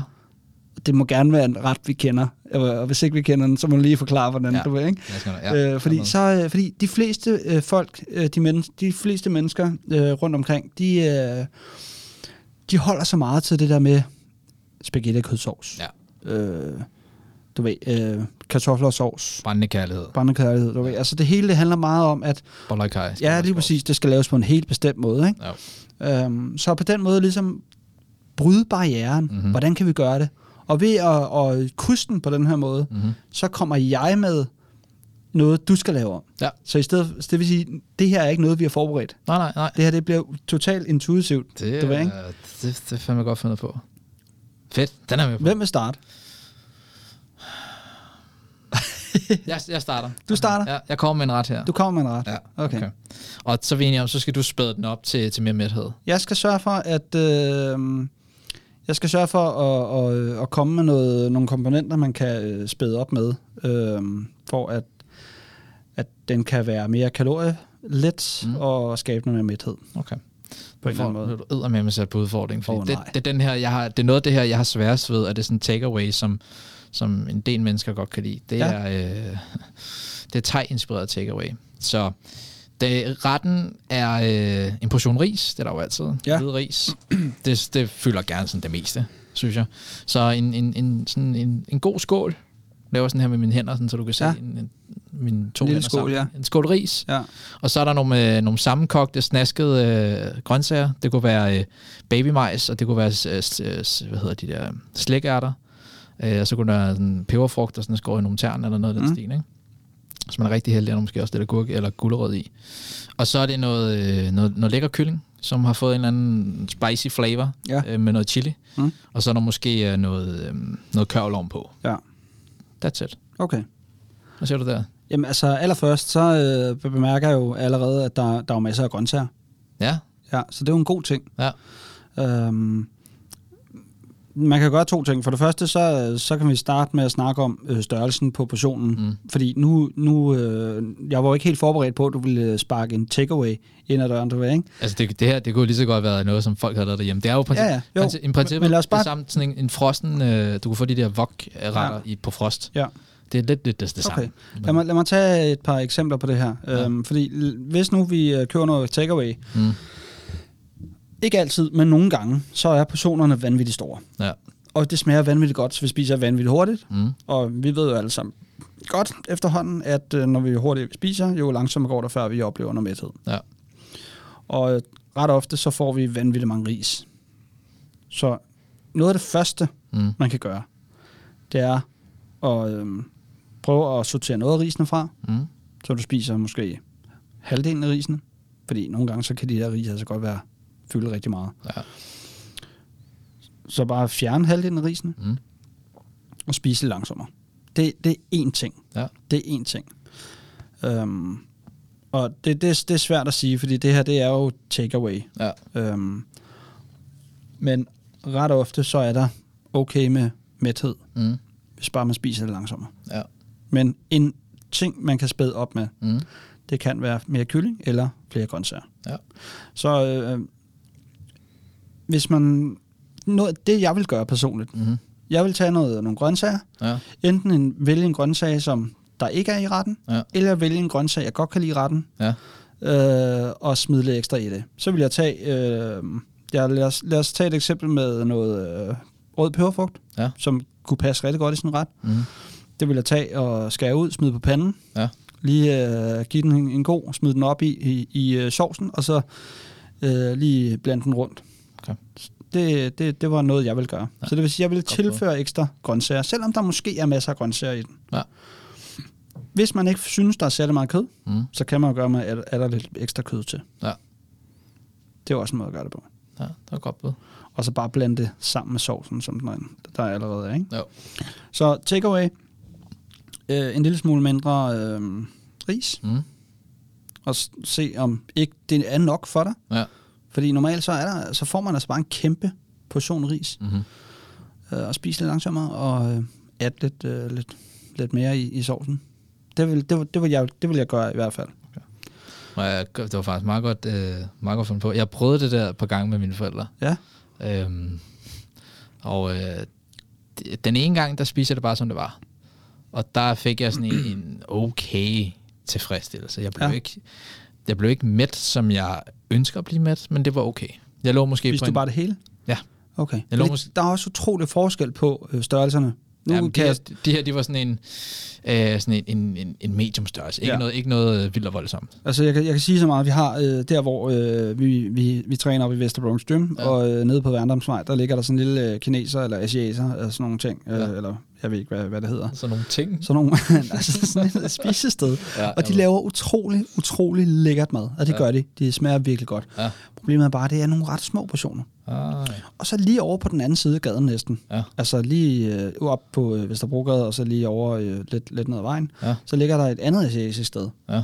Og de laver bare de kæmpe, altså virkelig store portioner. Ja. Der er så kæmpe stor forskel fra den ene butik til den anden butik. ja, okay. Og det, det er bare for at nævne her, at måske kan man nøjes med bare at fjerne noget risene. Ja. Ja. Det kunne man nemlig her i den ene. Men det er ikke sikkert, at man kan det i den anden. Ja. Men jeg gav faktisk, det var et meget godt eksempel, fordi anden gang jeg spiste med forældre, så havde jeg lært lidt af det. Ja. Så gjorde jeg det netop det der. Jeg gjorde det, jeg tog halvdelen af risene fra, Ja. og ikke smed dem ud. Jeg gemte dem bare til et måltid, jeg sikkert ville have dagen efter. Fordi Ja. ja. ris skal holde sig lang tid. Så jeg puttede dem bare i en lille skål, og så, var jeg, så kunne de spise på et andet tidspunkt. Til gengæld, så havde min mor været så dejligt, dejligt sød og rar at købe spidskålshoved. Det halverede jeg bare, snittet i nogle tynde strimler, og så brugte jeg det som ekstra fyld i forhold til halvdelen af de ris, jeg ellers skåret fra. Ja. Det fungerede sindssygt godt. Altså, tilberedte du det, eller spiste du øh, Nej, råt? jeg, jeg, eller? jeg, snittede det faktisk lige på panden ganske, ja. ja. ganske hurtigt. Ikke? Men det gjorde bare det, at, at det øgede madvolumen, Præcis. og det gav mig personligt en bedre mæthed, fordi at hvis der er noget, jeg er en, en, en sokker for, så er det grøntsagsmætheden. Ja. Den er der sådan lidt tung, men ikke sådan en murstens tung mæthed. Mm. Det er sådan en, det falder godt. Ja. Og det kom her. Og det var virkelig bare en måde at skifte tingene ud på. Men det var så meget, eller, eller det som du også sagde, der, det var, Ja, ja, ja. meget, det var meget godt set. Det var, det var Ja, meget godt set. det var det. Ja, fedt. Sådan. Øhm, Nå, hvad siger du? Jamen, øh, du, du, du nævnte den for selv før, Ja. og, og øh, jeg, øh, jeg vælger øh, boller i kaj. Ja, stærkt. Ja.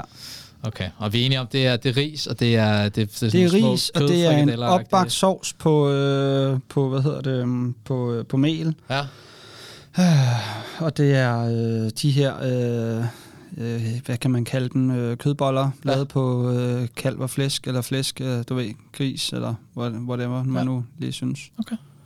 Eller hvad man plejer. Det kan også godt være, det er lavet på kylling. Altså jeg vil helst ikke pille ved, øh, ved sovsen, fordi det ved jeg, det, det, det skiller vandene. Altså man laver det på mel, eller kokosmel, eller en eller anden erstatning, det, det vil jeg lade op til folk. Ja, ja. Til gengæld vil jeg pille lidt ved risene. Der vil jeg godt øh, lave to muligheder. Enten så spiser du, du laver de 100 gram ris, eller hvad det nu du er, har lyst til. Eller også så gør du det, at du koger 50 gram ris, og de resterende 50 gram, du ellers spæder op med, der tager du et halvt broccoli i hovedet, ri- river det og laver blomkålsris ud af det. Så du har halv portion almindelig ris, halv portion blomkålsris, som du mixer med hinanden Det var smart. en ene måde at gøre det på. Og hvis man, hvis man for eksempel har børn, som gerne vil have ris, og det der, hvor de siger blomkål, ja, det gider vi ikke, så kan man kamuflere det ind i risene, Ja, ved at lave half de opdager det aldrig. Niks. Nej. Og hvis du til gengæld vil gå all in på det, så kunne du også bare sige, "Mm, det er os, der laver, blom, det er os, der laver boller i kajretten, så vi da bare være med at lave ris, så tager vi bare et helt blomkålshoved, river det til blomkålsris, og bruger det som ris i stedet for. Okay. Det er den ene supplement, og så den anden. Øh, umiddelbart har jeg en fornemmelse af, at der er sådan nok med protein i de øh, kødboller, der er. Det, det plejer sådan at give en meget godt ballast. Hvis man vil sådan, øh, spæde det op og gøre det sådan lidt ekstra lækkert måske, så tænker jeg, at øh, sådan noget som cashewnødder faktisk kunne være meget godt lige at drysse ind over. Mm. Fordi det går øh, faktisk ret godt med, med kaj. Mm. Øhm, så det vil egentlig faktisk være det eneste, jeg vil gøre. Lege lidt med blomkålsris, almindelig ris, half and half, eller lave 100% blomkålsris i stedet ja. for. Og så eventuelt til for øh, cashewnødder. Ja, det var, det var bare lige for at give noget Det var bare cash. lidt ekstra topping. Lidt, lidt topping, ja. Lidt, lidt ekstra blær. Det, indeholder jo flere kalorier. jo.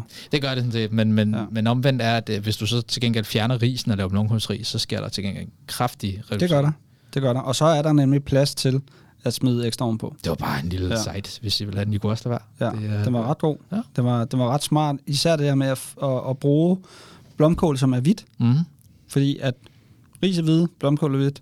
Øhm, det kan forklæs. det kan nemlig. Og har man børn, Mm, der ikke gider at spise blomkål, så kan man forklæde, øh, forklæde den i, i, i risene. ja. Og hvis du Enten vil... helt eller delvist. Og nu husker jeg, det er lang tid siden, jeg spiste, men jeg ved, det, giver, det, giver det mening at stege risene? Eller er det ikke, skal de ikke bare være helt klassisk kogte? Og altså, jeg plejer bare at koge dem. Ja. Ja, ja. Men det var med det, fordi at blomkålsris, de kan godt... Kan nogen kan de være lidt, lidt hårde at komme igennem. Ja. Øh, for derfor giver det mening nogle gange at lige svitse dem på panden, så bliver det blødgjort. Ja, Ja. ja. Eller du kan også koge dem, sådan set også. ja. Men I prøver at lege lidt det der med at flette dem ind. Half and half. Altså en halv Det portion normalt. det var smart. Ja, Den var snedig. ja, Den var snedig. Ja. Det var den. Ja. har prøvet det før. Fedt. Ja. Skal vi, skal vi lige tage en til? Har du et eller andet?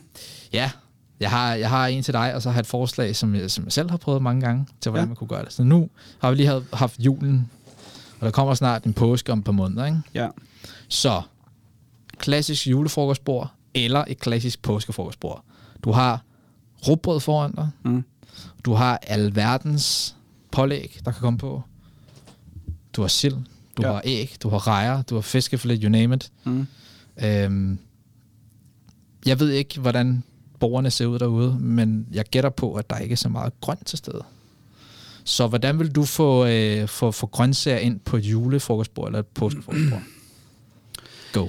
Altså, øh, hvis Og det behøver ikke at være altså, noget, der sådan skal være på rugbrødsmaden. Det, det er bare noget, der kan spørgsmålet, tilføjes. spørgsmålet her, det er, hvordan kan man få mere grønt ind på et, ind på et øh, påskefrokostbord? Præcis. Det er, det er det, der er spørgsmålet. Fuldstændig rigtigt. Øhm, jeg, vil jo, jeg vil jo sørge for at starte med at lave en eller anden form for en lækker, øh, frisk salat af en eller anden art. Fordi meget af det her, vi spiser, er meget tungt. Mhm. Jeg tror, at det kunne være meget rart at have su- supplere op med noget, som ikke er så tungt. Så øh, jeg vil øh, supplere op med noget, der har lidt mere øh, vandbaseret friskhed. Mm-hmm. Det vil sige noget, noget, noget, en, en, en lille salat af noget, noget melon og noget forskellige slags frugt, mm. øh, appelsin og sådan nogle ting. Ja. Øhm, for at give noget meget friskhed. Man kan også smide noget broccoli og noget, øh, noget forskelligt ind, men det tror jeg faktisk ikke, jeg ville. Nej. Jo, man kunne selvfølgelig lave en broccolisalat. Åh, oh, det var godt. Den var, den, det var et godt bud, ja. Det var faktisk en broccolisalat, og den kan man lave på mange forskellige måder. Ja. Øhm, typisk så har jeg øh, øh, i gamle dage øh, lavet den på skyr, Ja. Og, og så har jeg, øh, hvad hedder det, brugt lidt øh, bals, balsamico, mm. øh, eller balsamico, eller hvad man udtaler det. Ja. Og så havde jeg, øh, og så havde jeg gjort det, at jeg har øh, smidt lidt sennep i, og lidt salt og lidt forskelligt. Du mm. Mm-hmm. øhm, det var egentlig bare det. Og så blande lidt, øh, lidt broccoli og lidt, øh, hvad hedder det, lidt Solsikkerner. lidt solsikkerne, eller noget cashewnødder i, ja. eller noget... Og så øh, lidt, øh, en lille smule, øh, øh, hvad hedder det nu, det hedder rosiner. Ja. Det giver lidt, lidt også noget, noget sødt til den. Ja. Um, så Og den var god. det, Det var faktisk det er to muligheder. Ja. Lave en, en broccoli, broccolisalat. Mm. Mest fordi det giver lidt friskhed, det giver lidt sødme. Mm-hmm. Uh, og det er, det er noget, de fleste kender. Ja. Men ellers så vil jeg gå med, øh, med enten broccolisalaten, eller, eller den her friske salat på øh, en masse forskellige vandbaserede øh, grønt, som meloner og alt muligt forskelligt. Det er, det er gode bud, jeg nok kommer til at, at blive inspireret af, kunne jeg forestille Ja. mig. Jeg har faktisk, de sidste par år har jeg, har jeg bidraget med det, der er meget tæt på. Der har jeg bidraget med det, at jeg har haft en, øh, jeg har købt grønkål, øhm, lige skåret ud i små sådan, flager, Mm. lagt det ned i en stor skål. Så har jeg købt et Hokkaido-græskar, spisegræskar, Mm. halveret det, og så har jeg skåret det ud i sådan nogle små øh, tern. Ja. Så har jeg ombagt det 200 grader i en 40 minutter. Så bliver det sådan helt øh, snasket, sådan lidt øh, ombagt, men samtidig også lidt ligesom søde kartofler, hvis man bager dem. Ja. Det bliver sådan lidt, øh, lidt smushy, lidt, øh, sådan lidt, hvad hedder sådan noget, lidt blød. Mm. Det bliver bare blød i konsistensen. Så når de har været, været færdige, så har jeg lagt det ned i grønkålen. Så har jeg købt øh, økologisk appelsin. Så har jeg kørt det igennem, øh, hvad hedder sådan en, mandolinjern. Ja. Så der er kommet øh, appelsinskal hen ud over salaten. Yes. Selve appelsinen har jeg selvfølgelig også brugt. Jeg går lige en lydeffekter. Ja. Så der er både kommet appelsinskal og ja. Hele appelsiner i. Ja. Øhm, og så har det, det sidste, det har egentlig bare været øh, brændte, skulle jeg til at kalde dem. Det hedder ristet og saltede mandler henover. Det er det. Ja. Og jeg siger dig, sådan en salat, den, den visuelt, den fylder meget på tallerkenen. Så Mm. der, der er to bonuseffekter ved det her. For det første, så kommer der noget mere grønt ind i, som er det, vi savnede. For det andet, så skaber det også en, en tallerken, hvor at, at du har den her, måske halvdelen af tallerkenen fylder det her salat, fordi det fylder ret meget. Den buffet godt op. Mm. Og så helt naturligt, jamen, så har du ikke plads til to, tre robotsmadder. Så er der plads til en halv eller, eller, en, eller en hel, som du så gengæld nyder, men supplerer op med det her grønne, ja. Som gør, at du får den her måske lidt mildere mæthed, i stedet for den her lidt tunge mæthed, der kan komme med mange robotsmadder og sådan et, Mm. det, det tunge pålæg. Ikke? Ja. Men om det var broccolisalat, eller om det var en, faktisk en lækker øh, melon, frugtslagtig salat, måske også med noget fetaost, hvis det var. Det kunne også være lækkert. Mm. Det var faktisk en rigtig god bud. Ja. Tag den med derud og blive endelig inspireret, fordi at, øh, det, det, det gør altså noget, når man har spist de der robotsmadder, at man netop også får noget grønt ind på den der måde. Ja. Den var, det var, den var meget god. Ja, ikke? Øh, men jeg har sådan lige en, en, en, øh, en bemærkning til, til det her med julefrokost, eller Ja. hvad hedder det, påskefrokosten, som Ja. er også lige om hjørnet her. Mm. Og det er, Snaps. behøver der i princippet mere mæthed ind på bordet? Fordi, Nej, det gør du vel ikke. fordi det, det, er, det, jeg bemærker lidt her, det Mm. er, at normalt, nu ved jeg ikke, hvordan dit øh, påskefrokostbord er, men jeg bemærker, at der i forvejen er voldsomt meget protein. Ja, ja, ja, det er det også. Så allerede ved forretten, eller i hvert fald allerede ved den, den første del, som er fisk, Mm-hmm. hvor med sild og alt det her, der er du allerede mæt. Ja. Men problemet er, grund til at ikke? det er fordi, ja. det, det bærer jo præg af, at jeg har gået på opdagelse i mig selv. Og det her, hvis jeg spiste udelukkende påskefrokostbrød, som det var, med mange af de proteiner, der er, og de kostfiber, som der typisk er i rugbrødet, så vil jeg få en tung mæthed, der vil gøre, at på mæthedsskalaen fra 1 til 10, der vil jeg ligge på en 8 eller 9. Sådan mm. lidt ubehagelig mæthed. Hvorimod, at hvis jeg supplerer proteinerne op, og måske spiser halvdelen af den proteinmængde, jeg ellers ville have spist, hvis der kun var det, jeg spiste, mm. ikke? suppleret op med de grøntsager, der så kommer ind, så ligger min mæthed for eksempel på en 6 eller en 7, som for mig er mere behagelig mæthed. Okay. Giver det mening? Ja, det gør det. Det, det er ligesom, jeg ved, I kender det sikkert ud. Jeg kender nogle mennesker, de kan nærmest altså, spise en halv ko. De kan spise et kilo kød. Mm. Og så sidder de, åh, det var dejligt. Nå, skal vi ikke have dessert? Hvor at jeg, jeg kan spise, jeg lyver ikke, når jeg har fundet en grænse, der hedder 250 gram. Hvis jeg spiser mere end 250 gram øh, gris, eller okse for eksempel, ikke, så får jeg fysisk ubehageligt. Jeg ja. bliver så utilpas med. Men det kommer igen an på, hvordan, hvilke mæthedssignaler er det, du reagerer på. Ikke? Altså, min mæthed, den kan bare ikke tolerere så meget kød, fordi det er sikkert for hårdt for min tarme, for jeg kan forestille mig. Ja. Øhm, så det er kun derfor. Så det kommer ind på, hvordan man selvfølgelig har det med det hele. Ikke? Okay. Jeg øh, vil lige slutte af med den sidste. Ja. Og øh, vi startede lidt med at, at snakke om carbonara. Ja. Så hvis vi nu tager øh, sådan helt generelt sådan nogle pasta fløderetter, ja. som generelt er enormt tunge, mm-hmm. men folk elsker dem. Ja. Hvordan vil du gøre en pasta fløderet? Eller en carbonara-ret? Mm. Øhm, gør den mere mættende? min kæreste lavede det faktisk næsten i går. Det var så ikke en carbonara, men det var en lækker pastaret. Ja. Hun havde øh, lavet frisk pasta, så havde, hun, så havde vi blommuslinger ved siden af, som man sådan supplerede op til pastaen. Og sådan pillede, og så lagde man blommuslingerne øh, op på. Og så havde hun faktisk lavet egen fri vilje, det var ikke noget, jeg der. Hun lavede faktisk en, en blanding, der lavede, lød lidt af det, vi begge to sagde. Hun lavede en grønkursalat med appelsin, med pære, med banan, og øh, hvad fanden var der mere i? Med parmesanost hen udover. Sådan en, en salat ved siden af? Ja. ja. Og det, der er så genialt ved det, det er, at nu kommer det an på, hvordan man laver sin tallerken, men jeg har det lidt svært med for eksempel kun at lave sådan en tallerken kun med pasta. Mm. Så jeg vil for eksempel, jeg gjorde det, at jeg lavede en tallerken, hvor der var pasta sådan på halvdelen af tallerkenen, og så på den anden side af tallerkenen, der var der det grønne. Og så kunne jeg sådan enten spise det sammen med, eller også kunne jeg spise lidt af salaten, og så mm. lidt af pastaen. Fordi det gjorde netop, at jeg ikke nåede den der sådan, tunge mæthed, fordi jeg fik måske ved jeg ikke, 70 procent, eller jeg fik måske 20 procent mindre pasta, end normalt ville have gjort. Ja. Men bare de der 20 procent, gør altså en ret stor forskel. For mig. Ja. Jeg ved ikke, om det giver mening. Jo, oh, det gør det. Det ja. gør det. Um. Og så kan man også være helt heldig, selvfølgelig, og så lave sådan en semi... Øh, øh, øh, keto-pasta, hvor man laver øh, grøntsagspasta selvfølgelig, ikke? med gulerødder og spaghetti squash og sådan noget. Ikke? Men altså, ja. Men det er jo, gør man det? Er det lige så lækkert som at få rigtig pasta? Nej, det er det jo ikke. Altså, men, men når det så er sagt, vi kan lige tage med her på faldrebet, det er jo ligesom blåkålsrisene. Altså, ja. for, for jer med børnefamilier, der kan, giver det give mening måske nogle gange at lave sådan half and half pasta, så ja, I laver... det kunne, det kunne give ret god mening at lave en half and half. Ja, ikke? så øh, både gulerødder eller squash, eller hvad det måtte være, hvad børnene nu kan lide, øh, halvdelen af det, og så halvdelen af normal pasta. Så hvis I plejer at koge 100 gram pasta, så koge 50 gram, og så til de resterende 50 gram, der mangler, jamen, så tager I de grøntsager, der passer, om det er to gulerødder og en enkelt squash, og så laver det til små spaghetti strimler, og så mixer det sammen, så er det sådan en god blanding, ikke? Ja. Det kunne måske hjælpe. Så får man både lidt af det ene og lidt af det andet. En anden ting, man også kan, det er også bare at tilføre mere grønt. Ja. Tilføre mere flere grøntsager. Noget som broccoli for eksempel, synes mm. jeg er helt fantastisk i sådan en, i sådan en, uh, i sådan en pastaret. Ja, ja. Uh, gulerødder, og også som du selv siger. Altså, ja. jeg vil, jeg vil uh, lige stege det på panden først. Ja. Um, det er god idé. Ja. Og så spæde det op sammen med pastaen, og mm. så mhm. i selve retten, ikke? Ja.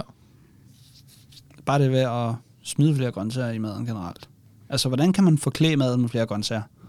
Det er generelt bare et meget godt tip. Ja. Og der skal I uh, tage det her til ud. Eksperimentere. Lige præcis. Gør, hvad I har lyst til, og gør det, som I, uanset hvor fjollet det end må se ud, eksperimentere på liv og løs. Der er ikke noget, der er rigtig er forkert. Jeg ved godt, det står sikkert ikke i nogen kogebog, at man må putte øh, spidskål i en spaghetti carbonara. Men hvis det er det, som du har i køleskabet, hvis det er det, som du kan spæde det op med, giv gas. Smag, hvordan det, det virker. Hvis det er noget værre øh, øv, så, så lad være. Så har du den erfaring til næste gang. Men, øh, men, men, men giv det et skud. Altså, I vil, jeg tror ikke, I er klar over, hvor mange gange jeg har puttet mærkelige ting i min mad, hvor jeg tænker, åh, det virker sgu egentlig meget godt, og det der, ah, det, det lader jeg være med næste gang. Men, men, men prøv at se, hvor meget I kan få i, og så se, hvad der giver mening. Ja. Og øh, til det, så kan vi lige slutte af med de her fire ting, som der er rigtig, rigtig værd at prøve at kigge efter, Ja. når det kommer til mættende mad. Det er protein, Mm. det er kostfiber, Check. det er vandbaseret fødevarer, Mm. som frugt og sådan noget, Ja. og det er stivelse. Check.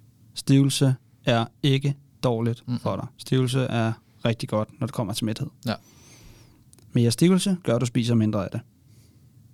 Det er ikke en helt dårlig ting. Okay. Så øh, det var egentlig det for i dag, tror jeg. Jeg er blevet helt sulten.